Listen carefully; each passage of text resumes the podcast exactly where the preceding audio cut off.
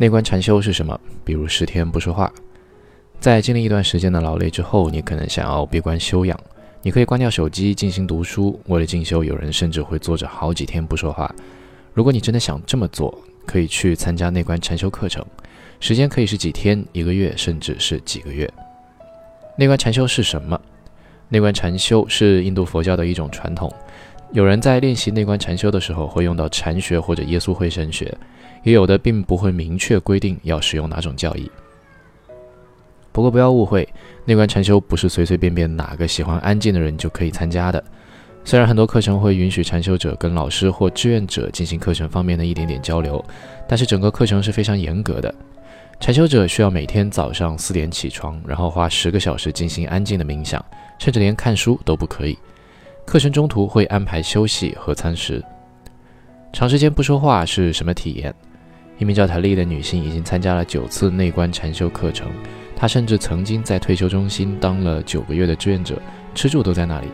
她说：“安安静静的坐着，听上去很不错，但其实很难。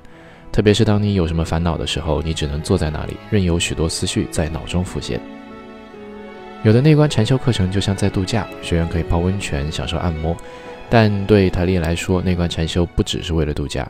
他说：‘我想要自己的生活能够有真正深刻的改变。’”跟许多人一样，塔利会在遇到困难的时候选择内观禅修。他说道：“那时候我正经历生命中一个非常困难的时期，我不知道除了这个之外自己还能做什么。那时的我既不果断也不上进，我需要通过独处几个月来解决这个问题。”塔利在分享他的心得时说：“随着时间流逝，你会变得越来越专注。在十天的课程中，你不是在第一天就把所有的东西都学完了，而是循序渐进的。一开始。”你可能会将注意力放到整个呼吸过程上面，慢慢的，你可能又会注意到气息是如何触碰鼻腔的，你的注意力范围会渐渐缩小，变得更加敏锐。你可能又会逐渐将重点放在全身，诸如此类。你可能没有想到的是，台历现在已经不再进行内观禅修了。他是这么解释的：现在我已经调节好了，那些曾经让我负重不堪的事情已经不见了，所以我不再需要那么做。科学依据。如果你觉得这样做的人很蠢，科学会狠狠地打你的脸。公交、飞机、火车和生活中的各种噪音可能会导致高血压和心血管疾病。二零一一年，世卫组织和欧盟委员会在将噪音污染对欧洲人的影响量化之后，发现了一个惊人的结果：在西欧，每年被交通噪音污染夺走的人类寿命加起来超过了一百万年。既然噪音会对我们造成伤害，那么寂静是否有所帮助呢？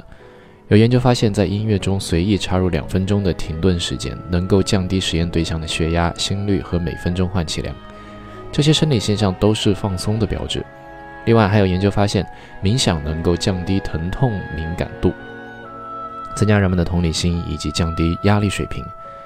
塔利觉得寂寞很有用，冥想是为了内观，而跟别人交流或者读书都会将我们的注意力转向外部。如果我们在这个过程中与别人交流，我们就会接触到新的信息，大脑便需要对其进行回顾和处理，这就让内观禅修失去了意义。